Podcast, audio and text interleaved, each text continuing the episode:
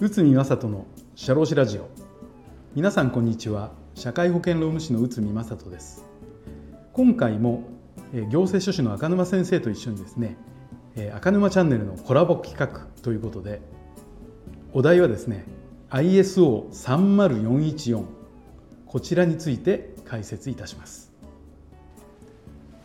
こんにちは。赤沼慎太郎です。今回は社会保険労務士そして ISO30414 リードコンサルタントの 内海正人先生をお迎えしてただお送りします。内海先生お願いします。はいよろしくお願いします、はい、ISO30414 リードコンサルタント、はい、言えました。ありがとうござい。ますありがとうございます、はい、これそうですね。あの多分 ISO30414 リードコンサルタントで紹介されたのは、はい初めてです。初？初です。よかった。私も行ったのは初めてですけど。まあ今回はですねこの ISO30414、まあ、前回ですねあの人的経営人的資本経営とはについてねあのごご解説をいただきましたけども、はい、まあ、その中でもですねこの ISO30414 については出てきまして今日はこの中身をちょっと深掘りしていただいてですね、はいはい ISO30414 とは何なのか。これをですね解明していきたいなというふうに思いますので、はい、あのぜひともよろしくお願いします。はい、よろしくお願いします。はい、じゃあ早速スライド次のページ見ていただいて、はい、ISO って赤沼さん時々聞きますよね。あの製造業さんのイメージでね ISO を取ってるとか、はい、あの聞きますけどね。あの品質管理のね。ええ、あの基準がしっかりしてるかしっかりしてないか、うん、そうそうそうそうそうっていうことなんですけどこれじゃあ ISO って何なのかって言ったら、実はスイスのジュネーブにある、えーとまあ、政府の機関じゃなくて非政府機関で、えー、とこの International Organization for Standardization の頭文字を取って ISO, ISO ということなんですね。で商取引を行うためのルールでこう国際的に非常に普及しているあの機関の標準化のルールルールって言いますかね、うん、認証なんですよ。なるほど。なんかこのごめんなさいねあのこれ頭文字取ったら iOS に見えますけどね。あでも ISO。ISO。別にこれは誤植じゃないですよね。誤植じゃない。あなるほどね。はい。そこはもう見慣れちゃってるから気がつ気がつかなかったですけど。なるほど。はい。でで次のページを見ていただきたいんですけど、はい、この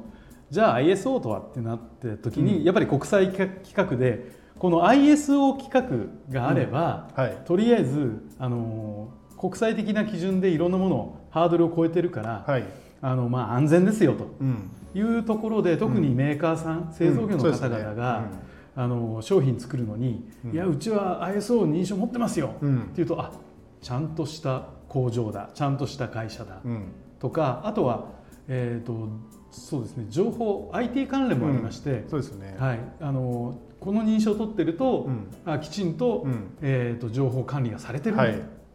こういったイメージを持っていただければいいんですけど、その部門の中でじゃあ ISO、あこれその3番目ですね。ちょっと見ていただきたいんですけど、まあ、ネジやフィルムの感度、あとは非常口のマークなんてありますよね。これも ISO 規格だったそうです。知らなかった、僕も知らなかったですけど。えーでこの一番メジャーなのはこの ISO の9001、そうですね。はい、これは有名ですね。品質マネジメントシステムとか、うん、あとあとは環境のマネジメントシステムが、うん、あの1万4001なんですよね。うんであとは、えーと、情報セキュリティのマネジメントや食品安全というものがあります。そうですよね、まあ、なんとなくは見たことあるし、はい、まあ、9001は製造業のお客様なんかは取ってる会社も実際ありますし。そうですね、身近ではないんですけどね。なんとなくはしてるって感じではなるほど、はい、そうです私の暗いお客さんですと結構その製造業さん、うん、この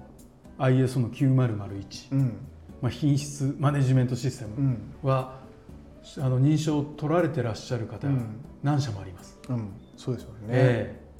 ー、でなんかあの何年かに1回こう、見直しがあるんで、この時期は大変なんですよ。そうなんですよ。大変なんですよね。あの ISO コンサルタントの人がね、はい、あの来て、はい、こうしましょうああしましょうってやってますもんね、そうですね、えー、その印象、はい、そういった中で、うん、じゃあ次のページ見ていただくと、じゃあこの ISO の30414って何なのか、はい、っていうことなんですけど前回人的資本経営の時にもお話しさせていただいた通り、はいうん、あの ISO30414 っていうのはまず、うん、人的資本に関する情報開示の国際的なガイドライン、うん、情報開示のガイドラインなんですね。そうなんですよ、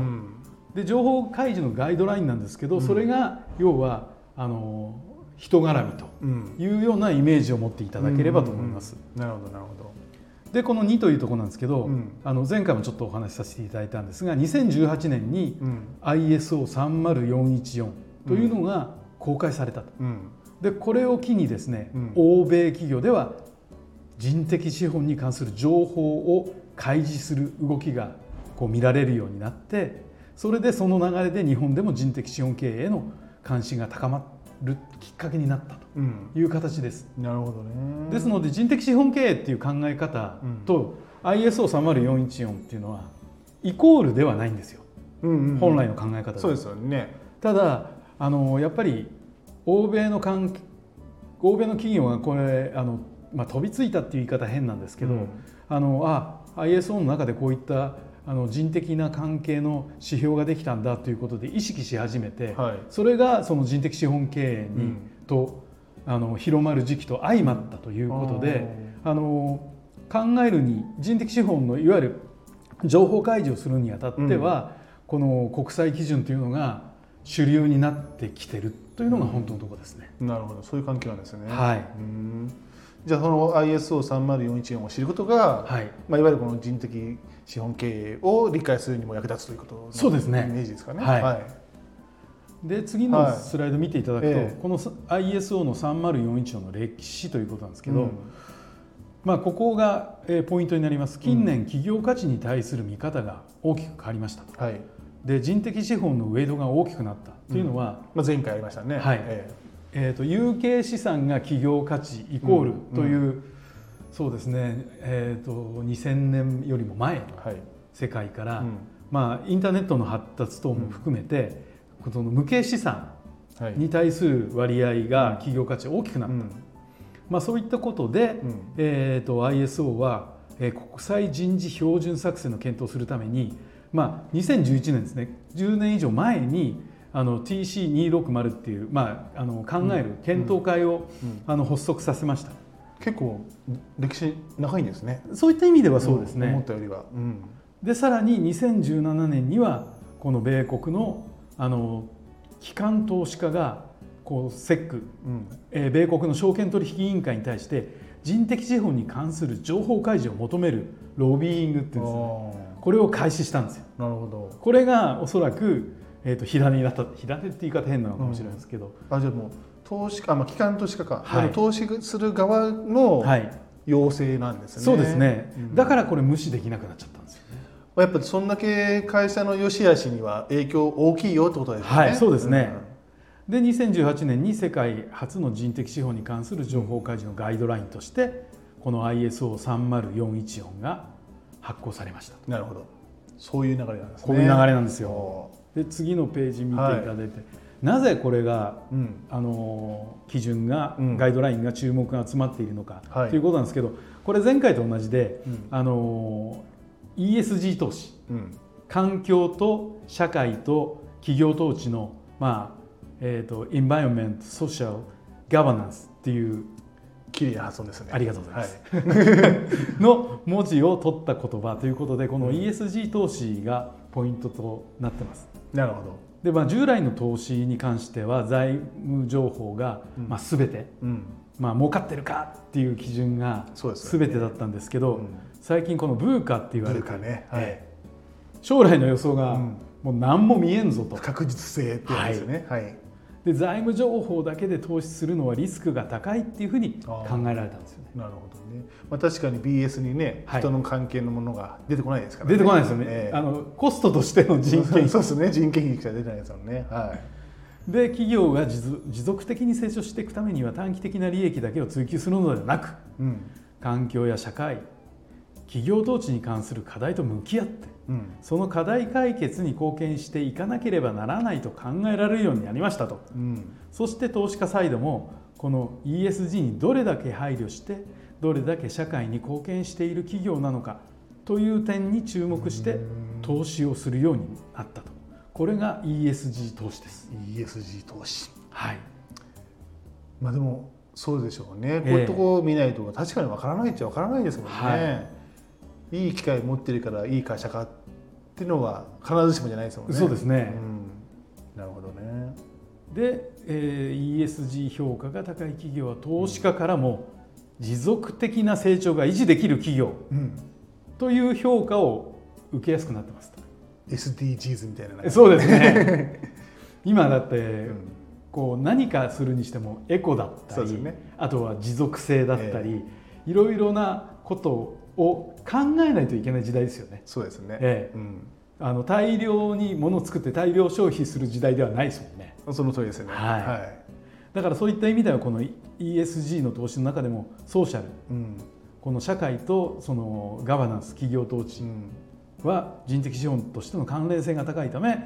人的資本に関する情報開示のガイドラインである ISO30414 に注目する企業が非常に増えていると。なるほどいうことになってます。なるほどなるほど。ええ、でもこれ本当に前回のねその人的資本経営の,、あのとは何かっていう、はい、あの解説にもまあこのの部分はまあかなり出てきましたけども、ええ、まあ、本当そういう時代になってるんだなっていうね。そうですね。でまますますそれが今後は強まっていくんだっていうのは、はい。まあ、感じるところではありますよね。はい、で、えー、と次が ISO4041 ISO の3041をした感じはした、ね、目的なんですけど、ええ、まあ、組織や投資家が人的資本について把握するため、うん、まあ、これが一番ですよね。そうですね。はい。その通りですね。はい。もうな何せ投資家側からの要請ですから。そうですね。当然これが一番になりますよね。はい。うん、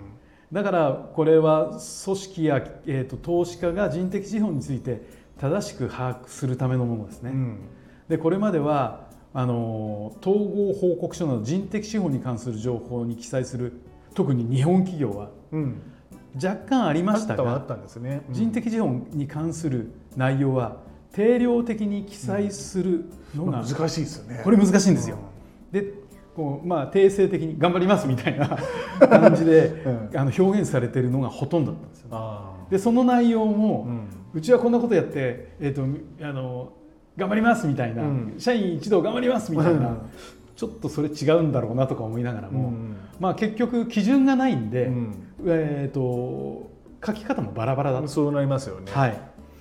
ただこの基準ができたことにガイドラインができたことによって指標がどういったことをこう数字で表したらいいのか定量的に記載すればいいのかっていうことがこう明確になりつつあったのでまあ過去の比較よりも他社比較もそう。まあしやすくなりますよね。そうなんですよ。ね。ええ、で企業側も投資家側もより客観的かつ詳細に人的資本に関する情報を把握できるようになったと。確かに確かに、まあ、やっぱ比較するときにね、はい、同じように書いてくれてないと、はい、温度差があったりとかしたら分からないですもんね。そうですね、うん、あとはやっぱりあの国際基準でこだわったのが、数値化定量化ですね。うん、まあそうですよね。はい。それ定量化ってまあガイドラインに書くのはいいけどそれを実践するのって難しそうですよね。すごい難しいんですよ。でしょうね。ええ、これ余談になっちゃうんですけど、え、このリードコンサルタントの、うん格試験は、まあ、いわゆる丸抜チックなものと、うん、あとはリポリポーティングがあるんですよ、うん、で課題が出されてて、はい、それに対して、うん、えーと、この会社を認証していいのか悪いのかっていうことなんですけど、うん、なんかね課題が不完全なんですよ。だからそこの行間を読んで、うん、えー、自分で組み立てていかなくちゃいけない。はいはいはいはい、でその中でこのどういった情報が不足しているのかとか、うん、どういった情報があれば認証が通るのかっていうラインを自分で考えて作んなくちゃいけないあそういうものなんですか、はい、で最終的にそのリポーティング出して、うん、今度インタビュー面談が、面接あるんですよ、うんうん、まあオンラインだったんですけど、はい、緊張しましたね。うん。それってどんなオンラインで面談したんですか？あその提出したレ,、レポートの内容について、これはどうだ説明しろと？そうですね。えー、それで結果待ってねって言われてなんか忘れた頃にやってきましたけど、うん、そうなんです、ね、はい。でそれで合格とか。あおかげさまで。素晴らしい。いやこれねあの例えば大学の試験とか、まあ、高校の試験、うん、いわゆる受験となると、合格日がいついつですよってなってるじゃないですか、日本のあの、ね、国家の、国家資格も、例えば10月1日の10時発表ですよみたいな、ありますよね。そこはないんですよなんか。だらっとしてて。あそうこんなこと言ったら怒られちゃうかもしれませんけど、なんかあれ？あメール来てる。ああよかったって感じでした。なんか採用報告みたいな。採用のあれみたいですよね。そんな感じですね、ええ。まあ、でもこういうことって、はい、まあ、ある意味定性的なものじゃないですか、はい、要は数字じゃなくて、はい、まあ、まさに定性じゃないですか、人の面なんて、それをだから評価するっていうのは本当難しいことで、例えば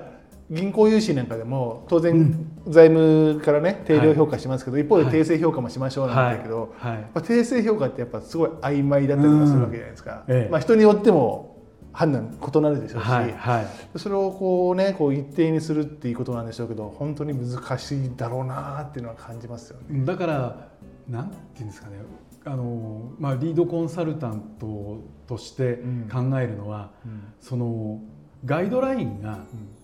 絶対じゃないと思うんですよね。うんうんうん、でその要するに過程をどう捉えるか企業がこの例えば ISO30414 の認証要はえー、とクリアして、うん、えー、と認証を取りたいっていう会社がどういった形でそれを目指すのか、うん、で今まではちょっとあの情報開示としてあんま考えてないからなんかあの人いわゆる従業員情報っていうのも適当だったのをきちんと明確化して、それでどういう時にどういう情報が必要なのか。でそれに対して分析して、うん、えーと、こういった結果になるだろうなっていうところを、うん、えーと、やっていかなくちゃいけないですよね。うん、でそれをやるプロセスをやっぱり取得してそれで会社としてしっかり例えばまあおそらく HR 部門があの考えて、えーと、経営戦略とかと結びついてやるやんなくちゃいけなくなると思うんですけど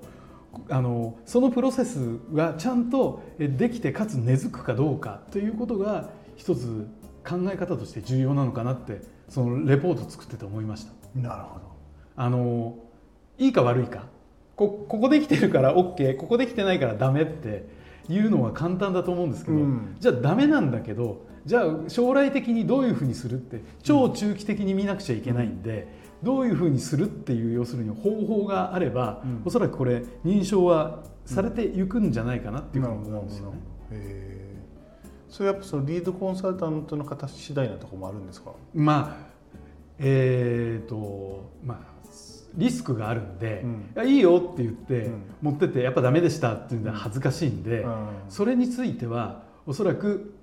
あのまあ IPO じゃないですけど時期伸ばしましょうとか、うん、ここが足りないんで、うん、えーと、もう少しこういう形にしてから認証取りましょうとか、そういう話になってくると思うんですよね。このリードコンサルタントは、はい、この ISO30414 の認証を得るためのサポートをする方々のことを言うんですか？いや認証にも関われます。認証にも関わるはい、判断する側に。も、はい、判断する側にも。あそういう、はい、ただ判断するのはやっぱり国際基準なんで、はいはいはい、そことの要は、うん、あの橋渡しと、うん、あのその中での判断の一部にはなります、うん、なるほど、はい、へということで、はい、まず目的の2ということなんですけど、はい。今もちょっと話させていただいた、企業のやっぱり持続的な成長を支援するためのものなんですよね。うん。うん、ですのであの、まあ、先に話しちゃったんですけどデータ収集してモニタリングして分析する、うん、このプロセスをきちんと企業が根付いて初めて人的資本ということであの育ってきますので。うん、でその後ですよね、えーと、生産性が上がったり競争力が高まったりあの企業価値が向上するということなんで、まずはこのデータ収集っていうのが一つポイントにはなります。これはベースとなると。ベースになりますね、うん、そのための、まあ、ガイドライン。そうですね。うん。なるほどですね、はい、じゃあ次のページをいっていただいて、はいまあ、メリットですね。効果とメリット。効果とメリット。そうですね。気になりますよね。これね、はい、はい、これまあ ISO30414 導入によって、うん、えーと、どういったことが期待できるかっていうことなんですけど、うん、まずはステークホルダーに透明性の高い人的資本情報を提供できると。そうですね。これはまあ一番分かりやすく、はい、理解できます。これはね、はいうん、でこの ISO30414 のガイドラインによって情報を開示することで投資家をはじめとするステークホルダーは企業の人的資本の情報を定性と定量の両面から把握できるようになります、うん、だから、えーと、従来以上に適正な評価を受けることができるはずです、うん。うん、まあ、それは多分そうでしょうね、はい、ちゃんとそれを分析した上で、はい、まあ、評価、はい、レポートが出るんでしょうから。そうですね。当然そういうことになりますよね、はい。でまた、まあ、このガイドラインに沿って開示した情報は比較しやすいので、うんうん、こう転職者、うん、あなるほどね、はい、企業選びをする際にも、えー、まあ、ここは指標になるよねと。なりますよね、えー、えー、で労働市場においても差別化を図れるポイントになりますよ、うん、あ確かにこれから転職しようとか就職しようとする方も、はい、どの会社を選ぶかっていう時のやっぱポイントになりますよね、はい、絶対にね、えー、うん、それはなるでしょうね。まだ正直言ってそこまで、うん、あのこの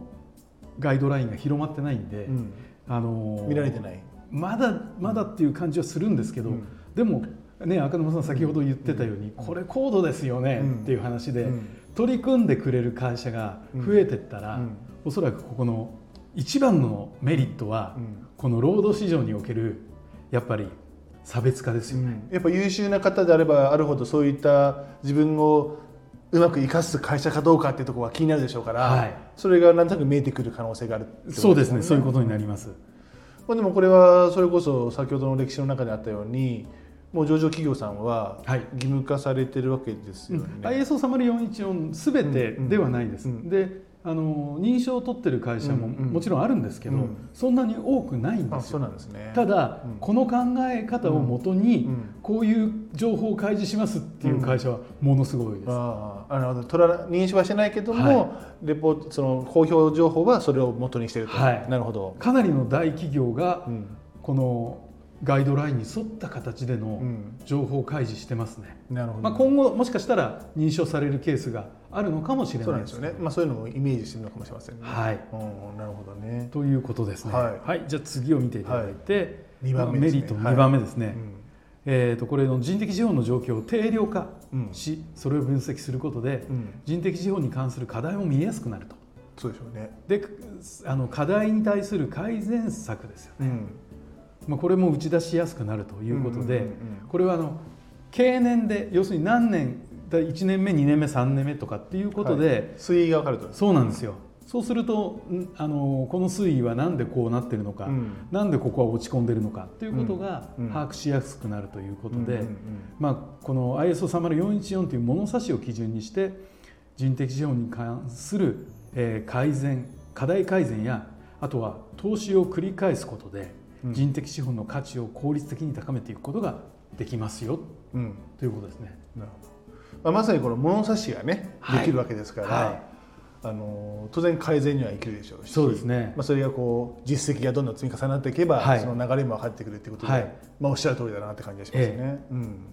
であの次のページ見ていただくと、まあ、人的資本の重要性ということで、うん。はい、これ前回もお話しさせていただいたんですけど、うん、まあ、軽く触れると、うん、あの無形資産に対して、えーと、見るべきポイントが、あの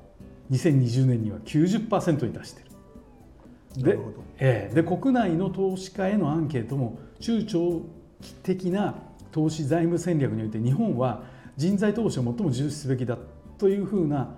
えー、考えている人が67%にも達しているということ投資家のうちのね。そうですね、はい。えー、で、えーと、また日本の上場企業の CFO、うん。えー、チーフフィナンシャルオフィサーに対するアンケートでもサスサスピサスティナビリティですね、感じますけど関連課題のうち企業価値に影響を与えるものとして回答者の77%が人的資本の開発活用ということになってます。なるほど。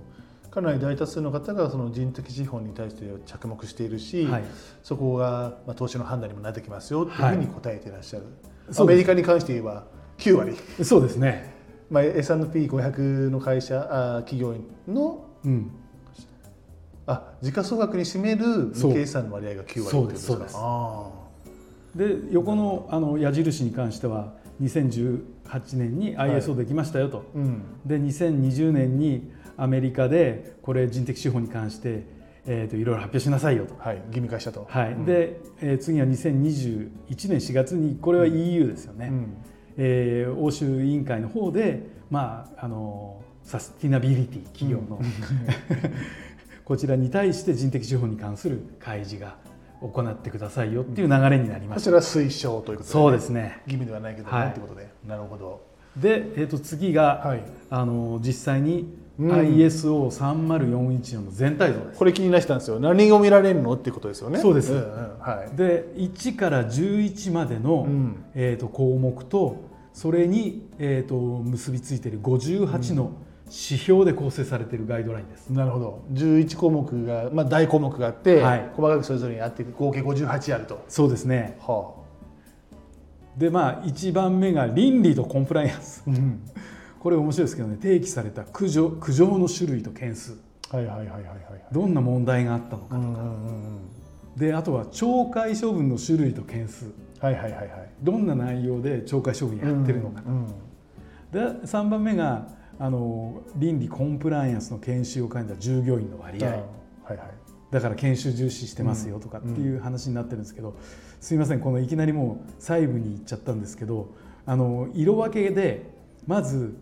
皆さん見えますかね？このピンクはいピンクね、肌色かピンクに見えるものが大企業と中小企業ともに、うん、えー、対外開示を推奨される指標です。はいはい、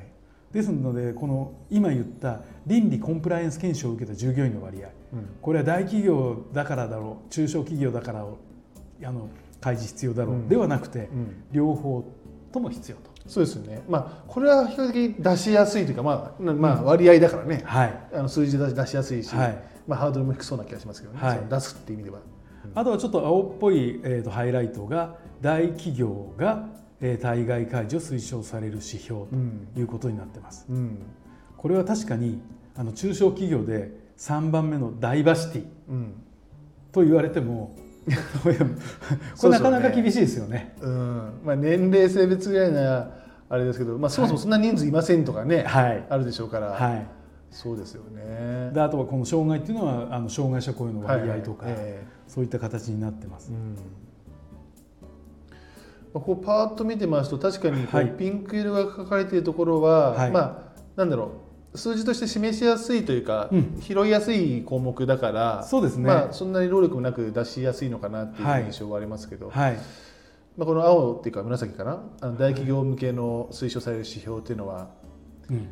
うん、結構難しいです。難しいし例えば懲戒処分の種類と件数公表って結構えぐくないですか？えぐいですよね。これえぐいですよね。だからあんま知られたくないんじゃないかなって思うところでもありますよね、はい。ええ、であの、まあ、そういったところをこれ実は定量化していまして、うんうん、まあ、ちょっと細かい話になるとすごい時間かかっちゃうんで、うん、そうですね、ええ、こんだけで何時間もかかりますよね。そうなんですよ、で一応計算式があったり、あとはあの例えばサーベイ従業員サーベイで、えーと、具体的にあの内容を外部企業さんから取ってくださいとか、そういった部分もあります。なるほどなるほど、はい。というのがこの ISO3041 の全体像で、でもかなり細かくいろんな、まあ、数字とか状況を、まあ、示されていると。そうですね。項目としてははい。うん、でもこれがあると分かりやすいっちゃ分かりやすいですけどね。そうですね、うん、これが本当に当てはめて企業を、うん、えー、見ていくとなると非常に分かりやすい部分、分かりやすくなりますね、はい、確かにね。だから横比較ができちゃいますよね、このできるできる、HR に関して。できますね。はい。ということがこの、うん、えーと、ISO3041 の、うん、いわゆるガイドラインということでこれが全体像です。なるほどということで次のページを見ていただいて最後なんですけど、はい、これがですねおめでとうございます、リードコンサルタントアセアセッサーの一応こうあのササーティフィケイトになっておりまして でこれあのなんで取ろうかなって思ったのをちょっとお話しさせていただくと、まあ、社会保険労務士で、うん、あのいろんな形での人材、まあ、人事コンサルの部分もあったんで、うん、あのそういった仕事ももう20年以上させていただいてるんですけど、えー、あるですね、うん、メンタルヘルス関連の,、あのセミナーを昨年の秋夏から秋にかけて行ったんですよね、ちょこっと、えー、そしたら、まあ、そのメンタルの関係は全然心に響かなかったんですけど、このえーと、この人的資本経営の話をちょっとされてて、うん。うん、でこの ISO の30414が、まあ、これからやってくるんじゃないかなという話が伺ってたんですけど、ああそうなんだなと思って、あでこれの要するに認証のリードコンサルタントって言うんですけど、これは社労士さんの領域でもあるんですよって、あの主催者の人が言うんですよね。ああでもこれ取るのすっげえ大変なんだろうなと思いつつ、うん、まあ、その主催の人知ってたんで、うん、セミナーが終わった後に、うん、まあ、雑談してたら「堤、うん、先生こういうのって知ってましたか?」って言うから、人的資本経営の話はもちろん知ってたんだけど、ISO あるのも知ってたんですけど、こんな社労士ごときがなんて言ったら「ダメです」内海先生こそ取るべきですなんつって、ええ、まあ、半分冗談だったんですけど、あのそういう形でちょっと言われちゃったらすごい興味を持ち始めまして、はいはいはい、それでああの認証をやってる会社さんが、うん、あの教育やってる会社さんがあって、はい、それを受けて、うん、あの先ほど言った、うん、いわゆるあの筆記試験じゃないですか、はいはいはい、筆記試験とレポートと面談があると。でそれまでに何回かオンラインで、あの確実に受講しないといけないということで、あの先ほど言ったあの見ていただいた、その58の指標の計算のやり方ですとか考え方とか、そういったことをこう受講して、まあ正直言って全部が全部今覚えてはいないんですよ。ただ考え方としてこういうふうにやるんだなっていうことを、まあ、徹底的にっていう言い方が正しいかどうか分かんないんですけど、あの教えていただいてそれで、えー、と受験させていただいたと。なるほど。いうのが流れですね。なるほど。でこれはまあ今のお話ですと人的資本経営っていうキーワードの中で生かされてますけど、うん、例えば中小企業の M&A の最終的に PMI になってくる場合とかもこの要素って、まあ、MA そのものの労務のデューデリジェンスでも必要だと思いますそうでしょうね。あとはその統合した後のケアの部分でも、あのこういった数値があれば、うんうん、あなるほどここギャップを埋めていけばいいんじゃないかな、なんていうようなことを漠然と、あの考えてたんで、そういった目で見ると非常にこれためになりましたね。そうですよね、えー、それこそローム DD に、はい、この項目いきますもんね。すごい生きるんですね、えー、これで指標あの数値見ていけば客観的に、この会社こうですよって言いますもんね。はい、まあただ中小企業のそのローム DD あんまりなんていうんですかね、えーと、やりすぎないでくれなんて言われたケースも前ありましたし。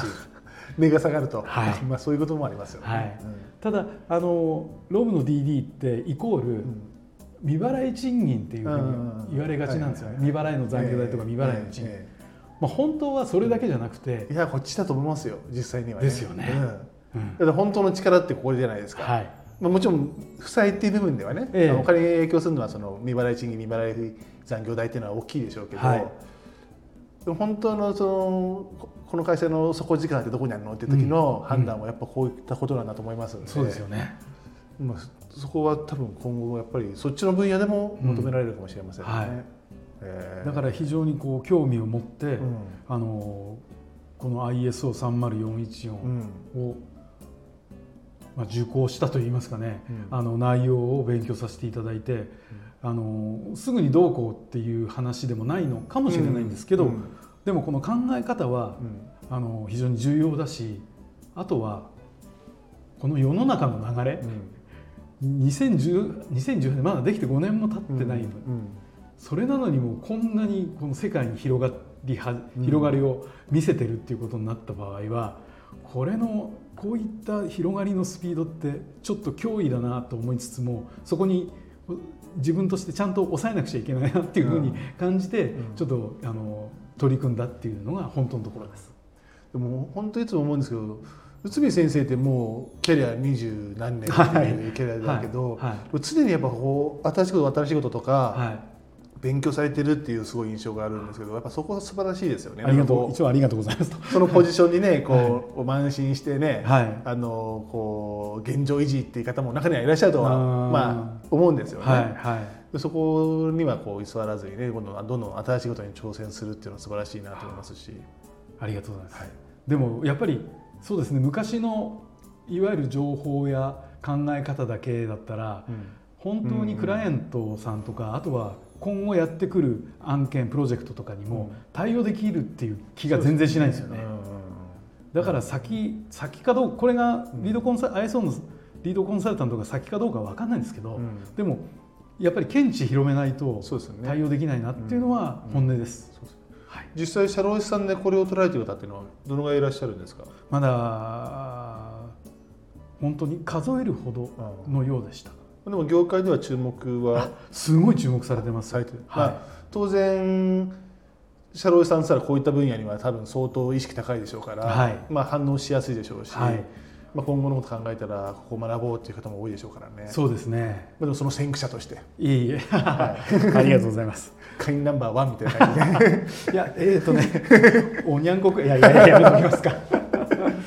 うん、なるほど。いやでも本当にあのー、これはまあ今のところ大企業さん向けのねお話なんでしょうけども、はい、でも多分近い将来中小企業も、まあ、このライト版みたいなところではなってくるでしょうし、はい、さっきのあのね、あの項目でももうすでに中小企業もここら辺は意識した方がいいよって出てるように、うんはい、まあ、多分無視できるものではないんだろうなというのは思いますね。はい、まあ、そういった時にやっぱそういった、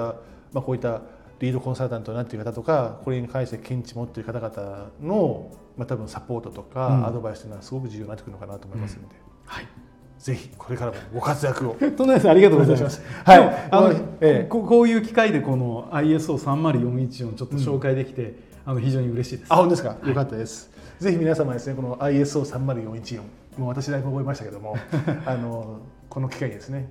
まあ覚えて覚えてというか理解されてですね。まあ経営者様であればそういったところをまあ参考にして経営を生かすっていうのもありでしょうし、まあ、専門家の皆様はですねそういったことがあるよってことをクライアントの社長にお伝えしていただくのもすごく価値のあることかなというふうに思いますので、うん、はい、ぜひご参考としてください。はい、はい、泉先生今回はありがとうございました。ありがとうございました。ありがとうございました。ありがとうございました。はい、はい、ありがとうございます